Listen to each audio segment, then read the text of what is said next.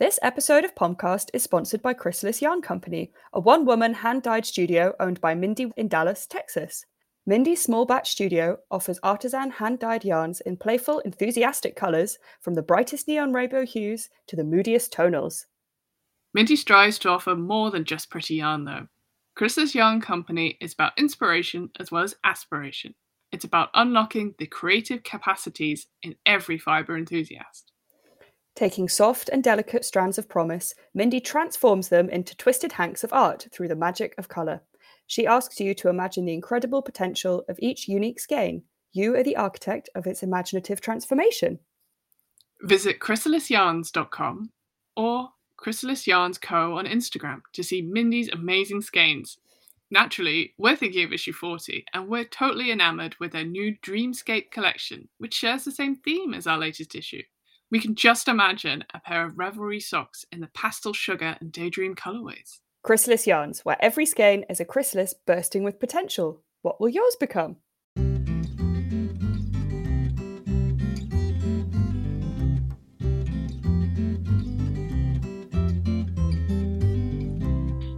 Hello! Hi, and welcome to Pomcast, the podcast brought to you by Pom Pom Quarterly Magazine. I'm Sophie Heathscott and joined, as I often am, as I always am, with Lydia Gluck. Welcome. Hi, Soph. I feel like I'm introducing you more officially because you're actually in a different time zone to me this time. yeah. Joined from across the world, transatlantic. and Live from San Francisco, it's Lydia Gluck. yes, I am in San Fran, which is pretty fun. And I was in Austin last week with the wonderful Meghan Fernandes. Was going to say, we have so much to catch up on. We were talking just before this recording, and I was like, okay, don't tell me that because I just, we're going to save it for the podcast, save it for the, the fill in with the podcast peeps. Because you and Meghan have been in Austin, which is our uh, US Pom location, photographing, um, well, not personally photographing, but you were on hand for the issue 41 photo shoot. Yes, indeed we were, which was a slightly longer than usual photo shoot because it's going to be a slightly bumper issue. Hmm? Ooh, because it's our 10 year anniversary issue, which is wild. I can't believe it's been 10 years. I know. I feel like this is the first time we really talked about it on the podcast and about it being the anniversary year, but I guess people are going to start hearing about this a lot. they sure are. Or some some people might have already figured it out. I had a text message from a friend of mine the other day who just texted being like, "Oh my gosh, 10 years of pom pom. Congratulations. I'm so proud of you," which was really sweet. And for a moment I was like, "Did we announce this somewhere?" because I know she follows us on Instagram. Mm. And then she texted being like, I was just looking at my pom pom tote bag, like one of the old ones that says established in 2012. Ah, very good. Very and good. she had deduced that uh, it had been 10 years. That's some good maths there. That's the kind of person you want to have around with maths like that. That's good. exactly, especially for the knitting maths every now and then, you know, need the maths helpers. yeah. I do remember being in uh, the old studio with Amy, who we work with, years ago, like maybe four years ago, where she worked out what issue it would be for the 10th anniversary. And for some reason, I was like, that's just too far away. I can't even think of that actually being reality. the maths that you presented me with. And I was like, oh, yeah, we're around issue 40. So here we are. Here we are, exactly, doing the issue 41 shoot. So that is why, one of the reasons why I am in America slash was in Austin. So I was there for the photo shoot. And then I had the great pleasure of teaching at the Hill Country Weavers uh, retreat, which was my first ever time teaching at a retreat. And I had a wonderful time. I really enjoyed it. Uh, I got to meet lots of very wonderful knitting people and see lots of very nice yarn. And both of those things are a great joy. And people um, seemed to enjoy my classes, which was very rewarding. um, and I, yeah, I really enjoyed it. And it has been nice to be in a place that is different to the place I have been for the past two and a half years or whatever it is. I can understand the excitement with that. When you say retreat, I, you know, I've never been to a knitting retreat. I imagine people just lying around on skeins of yarn and knitting all the time. Uh, maybe there's fluffy robes involved. I don't know. What is a knitting retreat? I feel like the knitting retreat you're imagining should be made a reality. Yes. Because it sounds very relaxing. um, this retreat involves um, classes by lots of wonderful knitting teacher types, including Gudrun Johnston, who, of course, whose book we published um, very recently. And there was Mary Jane Mucklestone, well-known Fair Isle knitting knitter, and there was also Vincent Williams of Vesuvius Crafts, who was teaching very exciting, like knitting and crochet related classes. Unfortunately, I didn't take any classes, so my understanding of the classes is based purely on the names of them. um, but it was wonderful to meet him.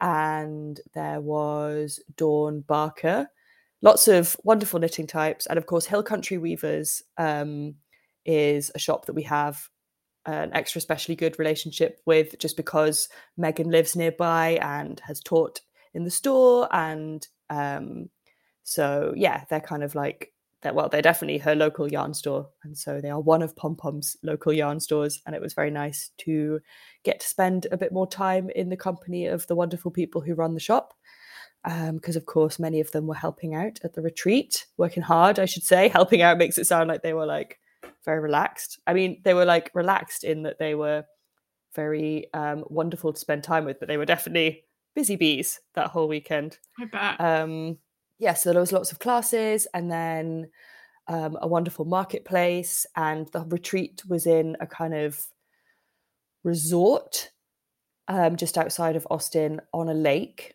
which I can't remember the name of, unfortunately, but it was a nice lake, and there was a pool and nice food and you know there was like people knitting in the bar in the evening and so on.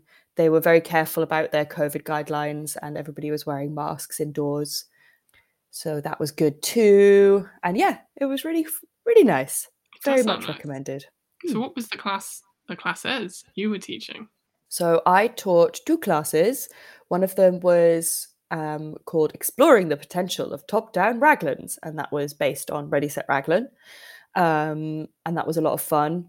Kind of looked through the different raglan seams that we have in the book and talked about different variations and color combinations and did um, a bit of swatching and a bit of coloring in, which was a lot of fun to test out, you know, color blocking ideas and so on. Um, and the other class I taught was about um, the technical illustrations that I do for Pom Pom. So the little tutorial drawings, um, which most recently you can mainly see in like Knit How and Ready Set Raglan. Um, so it was about understanding your knitting better through these illustrations. So we did some, again, some colouring in, which was a lot of fun, and tracing and just talking about the process of converting a kind of um, smooth motion that operates in 3D into discrete steps in 2D and the kind of things that you have to think about to do that. That sounds like a pro line from a class. Like I'd pay for a class just to hear that. Like, oh, interesting. Smooth motion yeah. in 3D. Sure. it's like, yeah, that's me when I'm knitting. I'm a smooth motion in 3D. Definitely. That's fantastic. Well, how exciting that you could make this trip and uh, meet all these people. How were the people in your class? Were they well behaved? they were very extremely well behaved um, and really wonderful company. Everybody was uh, very thoughtful and attentive and i learned lots of things you know it's the thing that people always say when they're teaching like oh, i learned so much from my students and i really did nice nice it's good true. symbiotic symbiotic relationship is that what we want yeah. yeah yeah yeah nice yes so it's been a lot of fun and now of course as mentioned i'm here in san francisco um, with eli who um, people who've been listening to the podcast since the beginning will know used to do the production for this podcast and write music for it and was part of our five year podcast, um, Pomcast Live celebrations. And he now works in the podcasting industry. Um, so we gave him a leg up. You think, you know, yeah. who taught him all he knows about podcasts? Um, so I'm here with visiting him and his family who are living here at the moment, which has been a really delightful add on to my American adventure.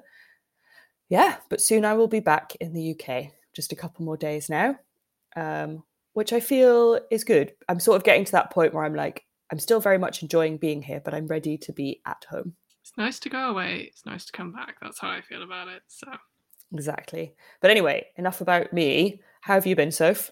Oh Matt, well, I did something today which I was very excited about. I've literally just rushed back to do this recording, but um, I loved hearing about your US travel because, um, yeah, to feel like I'm traveling vicariously through you, and I want to ask more about the issue 41 shoot very soon. But I've just come back from uh, seeing a talk by Lorna Hamilton Brown, who was part of an exhibition at the Crafts Council, and they had an exhibition called We Gather, which was lots of different female artists of Black and Asian heritage, um, so talking about their process of crafting and their work. And Lorna Hamilton's talk uh, was about her symbolism in her piece. I don't know if people have seen it recently, or maybe through Instagram or anything. Uh, and we'll definitely have a link to that in the show notes. It's her knitted uh, imaginary front cover of a knitting magazine, and it's this really powerful Im- image of a black knitter uh, making a scarf, and um, the detail on it is amazing. She's she machine knit this and did lots of duplicate stitch over it to bring out all these different details of uh, the piece, like the, the woman's amazing afro and the little detail of the barcode and all these things. Um, so yeah, it was a talk about her process as a as a maker and as a you know her her life as a black artist as well and a black knitter and this importance of saying that black people do knit and this is their story um, so i feel very fortunate that i was able to like get a ticket and uh, go see that and yeah it felt like amazing to be in a community of knitters and listening to her I just saying the word knitter a lot. There were crocheters as well, and she did touch on crochet a lot as a as its own um, special art form. Um, but yeah, I, I, thought it was just an amazing way to spend my morning. So that's what I've been doing. that does sound like an amazing way to spend a morning, and I'm looking forward to. Um, I, I saw on the uh, Pom Pom WhatsApp group yep. that you had shared some things on there, but I haven't really looked at them yet because it is only eight thirty in the morning here, and I will be honest, I was a little uh, sleepy before we started recording this podcast, and I haven't quite looked at the pictures properly yet, but I'm looking forward to looking at those, and um, I feel like like you are traveling vicariously through me and i through you got to attend this talk and it sounds really wonderful and i've it was was it the it's the last weekend of that exhibition is it, it? is unfortunately so yeah i wish i could have uh, gone earlier and talked about this earlier as well but they the talk that i went to specifically was due to happen uh, before christmas um, and then that got moved because of omicron concerns. So um, yeah, it's uh, now happened in the last weekend. But uh, yeah, the talk has been recorded by the Craft Council. That's going to be on their website in a couple of weeks. So we'll definitely make sure like we put a link to that either on the show notes or you, you follow Pom Pom on Instagram. You'll find it there probably. Make sure we share that again.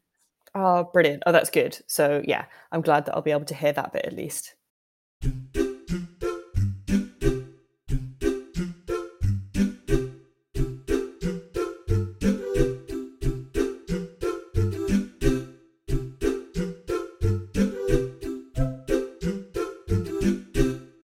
So now on to news. I feel like we've had a good, healthy dose of us news, which kind of blends into the POM world and knitting world. But um, you know, I'm just really excited to hear about the issue 41 shoot. Well, it was an absolute delight. It was, I mean, Meghan has just such excellent photo shoot organizing skills.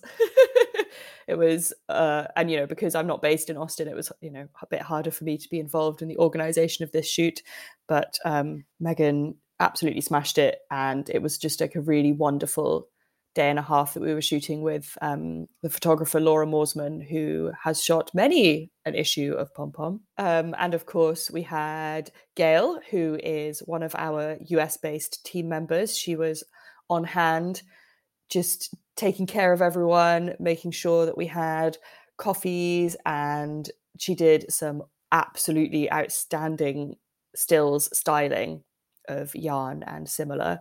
And we had incredible models and a wonderful makeup artist. And the location was um, this like old schoolhouse in a kind of little tiny town just outside of Austin, like a sort of 40 minute drive outside of Austin, that was next to like a fire station that I desperately wanted to get a photo of, but because photo shoot days are often so busy, I like, you know, we drove past the fire station. I was like, I must get a picture of that because I've like never seen anything that looked like it. I, I, mean, American people probably like boring. That's like a rural firehouse thing. But I was like, what is that? What what made it so special then?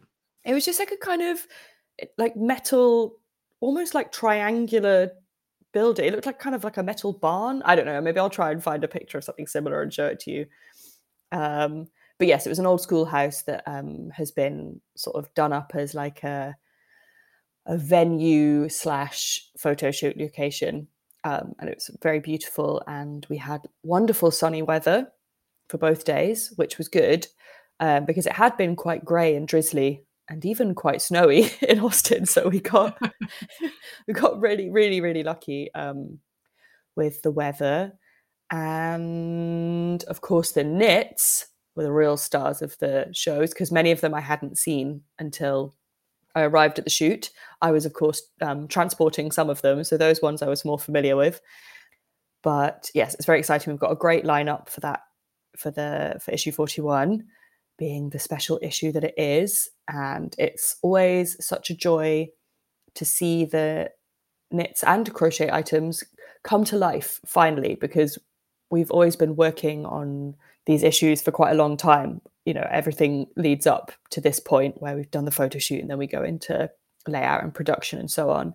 And, you know, we spend a lot of time like looking at the sketches initially and then looking at colors and then imagining those colors in the form of real knits and then the samples arrive and that's really exciting and sometimes we try them on i'm not gonna lie you know it does happen i mean yeah definitely it's a lot of trying on um, but it's so different seeing them on the models in the location um, and getting to kind of see the the vision come to life and yes we're very very excited as you can probably tell to share uh, this issue because it's special in so many different ways. Yeah. And yeah, I'm excited for everyone to see. I mean, you've seen a fair few sneak sneakity peekities. I mean, that I have. And I guess it's uh it's interesting talking about it now. We've got to kind of hint about a lot of stuff because the previews are going to be coming in mid-April.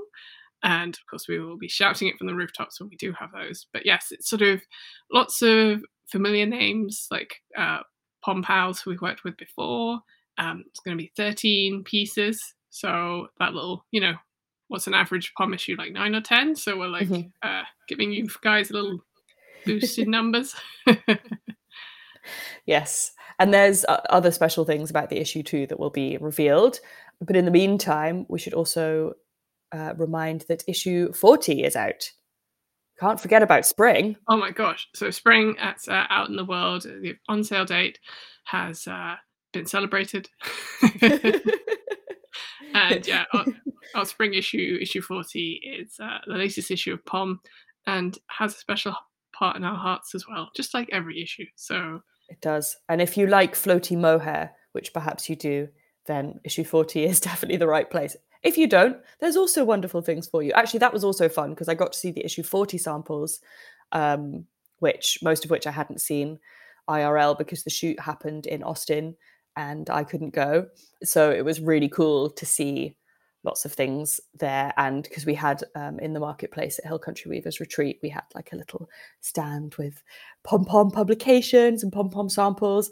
And I marveled again at the Ciriform socks from issue 40 by Marie Regnier, which are these wonderful ribbed socks. Um, and they have like really clever construction on the heel so that the ribbon continues and wonderful color blocking and they're in mohair and a sort of more regular like wool sock yarn or you know you don't have to use the mohair but we have those samples in the mohair but they just because they're entirely ribbed they just look so funny when they're not on a foot they look like little quentin blake was it you that said they look like little it was alice quentin... yeah oh alice yeah said they look like quentin blake feet yeah they're like funny little pencils i always think like tiny little twigs.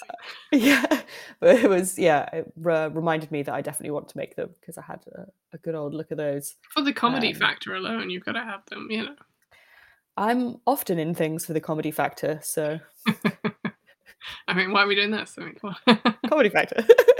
uh, well, speaking of socks, and then speaking of knitting, but I was just wondering we haven't for a while had a chat about what we've been knitting or, or, working on. I wonder if you have any good travel knitting, and I'm wondering if it's socks, basically. um, I think if you were to bet, placing a bet on socks would have been a really safe bet, but you would have lost, Sophie. I'm sorry. My life savings, not again. gone. You're like, all Lydia does is make socks. Sometimes other things in addition to socks, but always socks. But when you're traveling, especially. Exactly. But here's the thing, Sophie. I promised my sister, well, I have two sisters and two brothers, and they are steadily turning 30. They're all younger than me, and they are, um, you know, taking it in turns to turn That's, 30. that's very good. That's yeah. very good of them, yes. And um, so I, for their 30th birthdays, I decided for each of them, I would make them like um, a jumper, basically, or like a knitted item that was of size because I have. I'm too selfish a knitter to be constantly making jumpers for all of my siblings and you know parents and there's family members everywhere. Um, but I thought 30th birthday, you know, milestone. So I made my sister Eleanor a few years ago. I made her a, um, a jumper, and then Thea turned 30 recently. Actually, it wasn't that recently anymore because I'm very behind schedule. This is part of the story. Um, and I said to her, "Happy birthday! Here is your voucher for one custom knit item." And Thea um, is a prop maker and painter decorator, and she drew the jumper that she wanted, and she sent me a picture of it and I agreed to make this jumper. And it involves intarsia, which is fine, but um, you know, is a little more complicado than the things I've been knitting more recently. And I agreed to make it. Then I had my repetitive strain injuries in both elbows, so couldn't really knit, let alone a whole jumper for quite a long time. Finally, I'm in a position to be knitting again. And I had bought the yarn for this jumper. I finally, you know, I've written the chart, adapted a pattern. I was like, okay, I'm ready and I realized that the only way I was going to actually start this jumper was by making it the only thing I had with me on this trip to knit. And it's worked. Okay, good. Yeah. it's a happy ending. It's okay.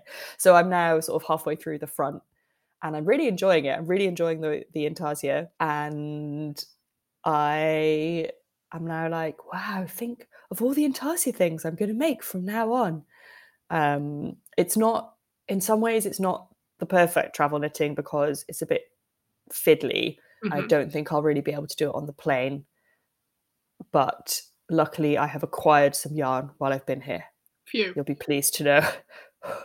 Phew. I'm curious, is the intarsia, is it a pattern or is it like a picture? Is it like a comedy, like giant animal print or something? it's kind of the simplest intarsia. I've made it sound like really complicated and scary. the thing is, is like most of the jumpers I've been making recently have been raglans, you know, knit in the round, top down, sort of very little of my thinky brain involved. Um, whereas this jumper will be knit in pieces because that's just a little bit easier. You can do intarsia in the round, but I decided not to. It's basically like in two colors, and there's a kind of the colors meet um kind of at the front of the jumper and they like have a sort of wiggly wiggly Mm. line Like a Um, mirage emerging in front of the jumper.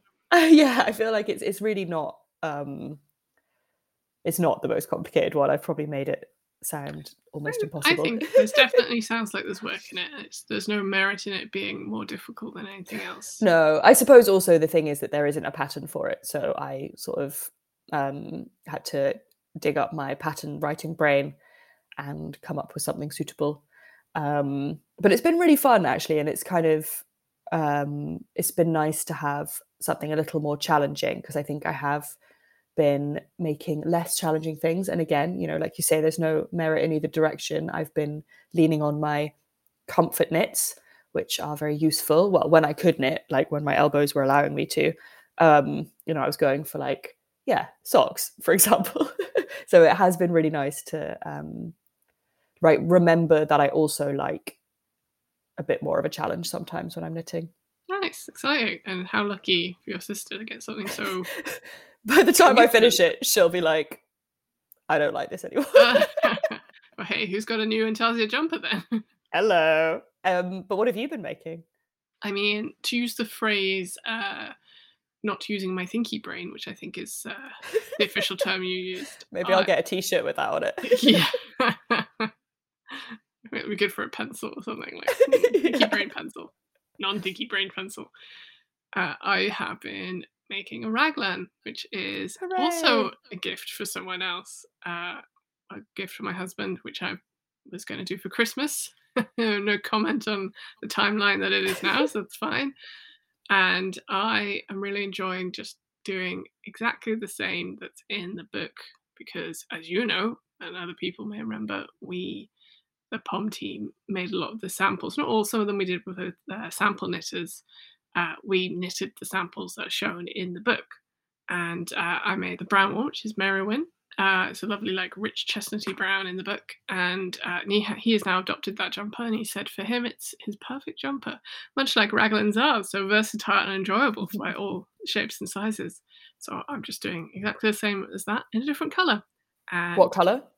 It is a gorgeous grey by The Uncommon Thread, who is a dyer based in Brighton, and it has tiny little like flecks in it. The color is called Spectre, and it's just got like a little subtle like multicolored fleck. Unusual. I thought not something I thought he would go for. Yeah, I was gonna say, like, I, you know, I don't know David as well as you do, of course, but mm. I would not have guessed that. If I was a betting woman, I would have lost. yeah. well, we're both penniless. Sorry. yeah, he sort of likes more kind of like like a darker green or like a maroony or a richer brown. So yeah, and I'm enjoying like it's beautiful yarn to work with, nice simple jumper. So yeah, that's um, you know, been a lot of love for Raglans. And also one of my go-to comfort knits is making baby hats. I like to make them as like little palette cleansers in between things, or if I'm going somewhere and I don't want to take the jumper, I make lots of baby hats and then you know, such as the world, people are often so often expecting babies, and I'm like, "You're having baby? Here, have a hat. It's ready yes, to go." I'm just imagining you like, like throwing them like frisbees, and then just like landing on little babies' heads pretty much. and then people are like, "This is a great hat," and I'm like, "Yeah, what do you expect from me? I'm a knitter. I know what you want. You want the great hat." like it covers nice. its ears. Yeah. Like, I got yeah, you. of course it does. I got you. oh, that's cute.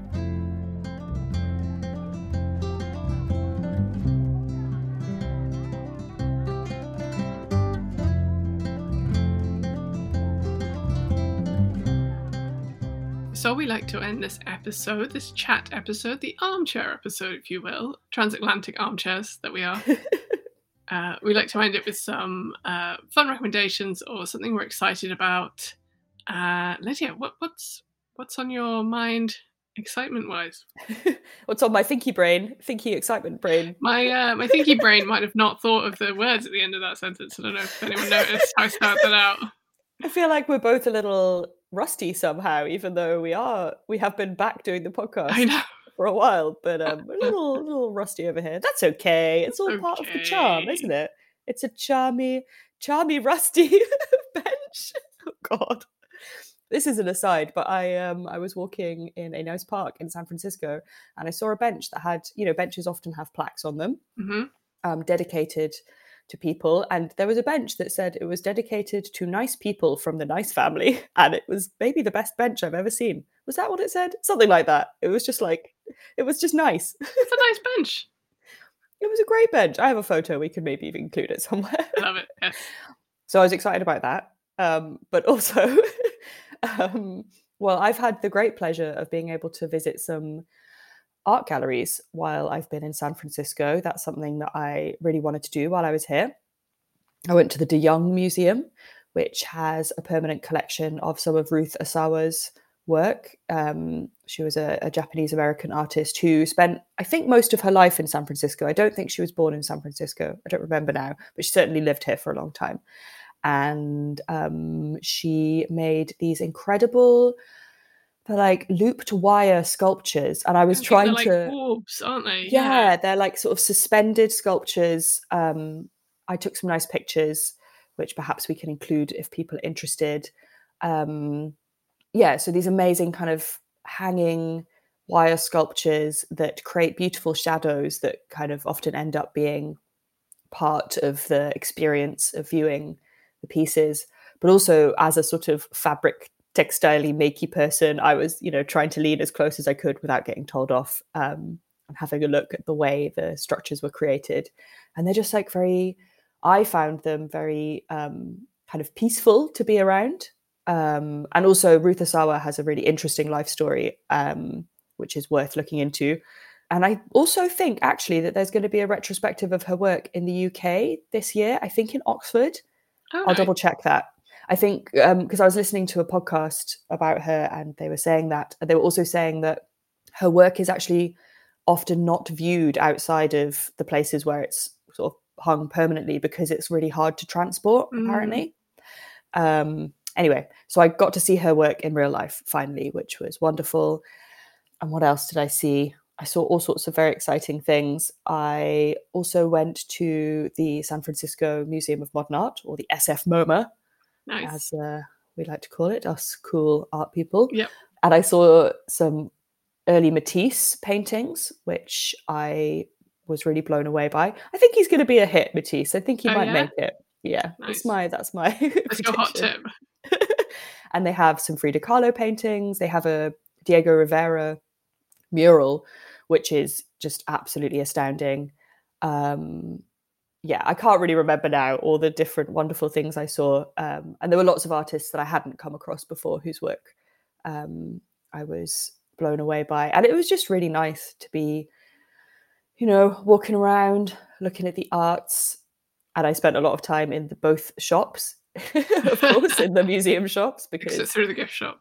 exactly it was a lot of fun. I got a lot of postcards.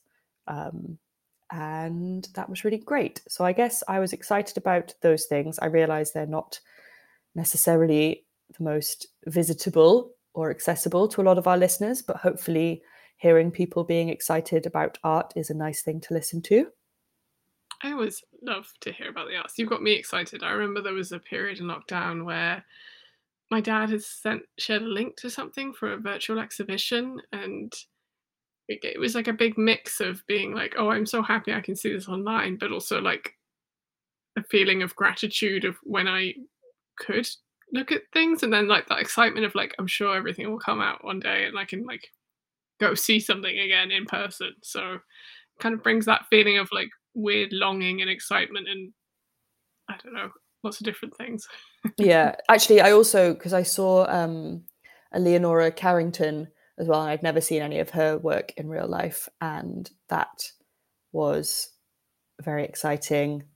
I feel like they're just, I really do feel the difference being in the presence of the thing Mhm. that the person made with their hands, and you're like, they also looked at this, and I'm looking at it now. Yeah, and I feel like I think we're talking about like big, to use the phrase, broad brushstrokes, talking about art in like the bigger context of big galleries or like uh, institutions of art and culture. I feel like locally I've sort of seen more things, especially like at the moment in the UK, everything's like in a period, I say opening up again. It's in that period of people sort of I feel like reawakening and sort of saying, okay, great, what can we do in this community? That I've seen more of these, uh, yeah, like local art things, like local makers doing open studios and um, yeah, like art trail kind of things. And I think yeah, it's worth sort of reiterating that that's something I get excited about seeing all those things and thinking like, okay, what can I get involved with that's happening with me here? You know? Yes, absolutely. Yeah. I mean, I feel like I think I feel like I wish I had done a bit more research into seeing maybe some smaller exhibitions, but I think when you're so new to a place and you just have like no real context of Yeah. how or where to look at these things, I was like, I'm gonna just I'm gonna go for the the you know the big the big institutions for now. Um, Sure. But I think when I get back to Norwich, that's something I've also been really enjoying is seeing smaller smaller exhibitions and also i guess because i am at art school i see the work of my peers nowadays now that we're on campus a lot more and that is really wonderful as well Nice. I mean, even just a, I was saying, bringing it back to knitting, even just like a knitting group, I feel like being to go. Like I went to a knitting shop with a knitter friend the other day, and I was like, "Oh my god, this is just so jazzed to be hanging out with you and like being like, what about this color?" She's like, mm, "Maybe more of an orange," you know, like yeah. That was, oh you're uh, right it's so fun which reminds me i went to a knitting shop yesterday Oh yeah. i went to imagine it because it turns out that where i'm staying with eli is three minute walk from imagine it I mean, it'd be only rude not to. I mean, come on. so I popped in there yesterday and yeah, it was just like I was like, there's, there's so many yarns I haven't seen before. And I bought um a yarn that I've never seen the likes of before, which is a neoprene yarn. What? oh, what is it like? Like of like flat, like tape, like cut neoprene? no, it's not. It's like tubular. Oh, and um, it's imagine it branded, so it's their yarn, and they had crocheted like a bowl out of it that was very cool, wow. And it only came in one color, which was this kind of like really fun, like really bright corally red color, which of course I am very happy about. Um, so I bought some of that with maybe a view to also making a bowl, or maybe some I don't know, coasters or I don't know. I haven't decided yet, but I was just like, I definitely want to buy this yarn. I've never seen anything like it. I feel like Yeah. maybe a bag or something could be cool with that, like some sort of, like a market bag for your veg and stuff. Mm. Yeah, totally. Yeah, it's definitely got some potential. So I'm really excited to have discovered that. And the wonderful staff at Imagine It were very, very friendly and lovely. And it seems like a wonderful shop. Nice. I feel like I wish we were like eventually throughout this whole podcast we would have like shouted out every local yarn shop possible. So and we've got two down this episode. Fantastic. All right. Well, I wanted to end with a little rec for a book that I'm reading at the moment, um, which is The Well Gardened Mind, uh, which is a book by uh, Sue Stuart Smith. And the little tagline is uh, The Restorative Power of Nature. And I'm about halfway through it, and I got this book for Christmas. And it's a beautifully written book about her research into the power of gardening and being out in nature and green spaces, but more specifically, how gardening is I mean, basically, you read the book and it's like there's no reason why you wouldn't want a garden to be able to like take care of something, to have the restorative power of plants and vegetables and fruits, flowers, everything. And she uses a lot of really interesting case studies where it's working with people who are recovering from PTSD or, you know, uh, inmates at uh, different prisons, and just how these people were given, I say, given a new life, like growing from all this experience, to use the word growing in such an operative way. And it's really, it's really, I keep feeling really moved uh, by so many bits of this book. So even if you're not a gardener, because so many of the references are to these case studies where people weren't gardeners, they weren't didn't think gardening could offer them anything, and then to be healed from such trauma that they had, like certain situations, like you know, recovering from a war situation or being in combat, and yeah, I'm just really enjoying it. Sounds really good. Sounds like a very, and I know that you are partial to a little gardening as well. I am, and this has like really got me amped up. I'm like, why am I just in the garden every day, like doing more? Maybe it'll get me in the garden. I've not been historically particularly good at doing gardening. I can, uh, I can. Well, you read this book, you, you never know. I'll make a bet. but there's something very beautiful. She says there's a particular chapter I'm reading right now about flowers and how like our our love of flowers is that like tied into sort of this whole theory of. And she's a psychoanalyst, uh, the writer as well, so it's interesting like building on her sort of medical training and flowers as a as a symbol of beauty, but also life and loss, and how we can appreciate life because flowers die. Mm, that cycle. that's so good. I feel like um, reading, I'm getting back into reading books again Mhm. and finding it, like remembering um, how much I enjoy it and how different it feels, at least for me, um, to listening to things. Um, I feel like my ears could do with a rest every now and then, so reading is, is good. I mean, is that is that the end of the podcast? Then is that uh... Yeah, but also definitely listen to this podcast. after you've rested your ears, get back online and uh, exactly. oh no, talking people out of listening. No, definitely listen. I mean, I think that is actually a good point to uh, stop. So uh, we just want to end, but with saying thank you to Chrysalis Yarn Company, who are our wonderful sponsors again for this episode. Uh, you can check them out on Instagram. That's Chrysalis Yarn Co. And all their amazing yarns and beautiful colorways are on their website, chrysalisyarns.com. As always, we have all the links in the show notes, so check them out on our blog if you want to check out anything that we've talked about. And you want the linkies, we make the linkies for you, so it's nice and easy. Yes, indeed. Well, I guess all that remains to say now is goodbye. And the next time we record, we will probably both be in the same country. I know. Well, this was exciting doing this uh, for the first time uh, in different countries. So, yay for us. Sounded no different to anyone else, but there you go. I know. I wonder if we could have been like, ooh, sneaky. No, there's no point. But yes, it's uh, it's been very fun to catch up on this lovely Saturday morning, Indeed. and we look forward to bringing you more podcasts very soon. Take care, folks. Bye. Bye.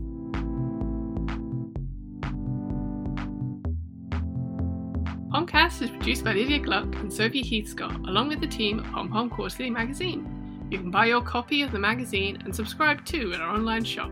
That's pompommag.com forward slash shop. Big thanks, of course, to Eli Block, whose house I am in at the moment, for creating the original music for this show and for being an essential part in creating this podcast and a wonderful friend. Thanks, Eli, for hosting Lydia for this episode. Indeed. and thanks as always to Meghan Fernandes, co creator and editor of Pom Pom Quarterly. And thanks to the whole Pom Pom team, fabulous team working behind the scenes who help us all get this out on time. Thank you so much. If you enjoyed this podcast, please subscribe and why not leave a review? You know how many stars we want. Send any feedback or ideas to podcast at pompommag.com and don't forget to keep in touch with us via the podcast group on the Pom Pom Ravelry Forum.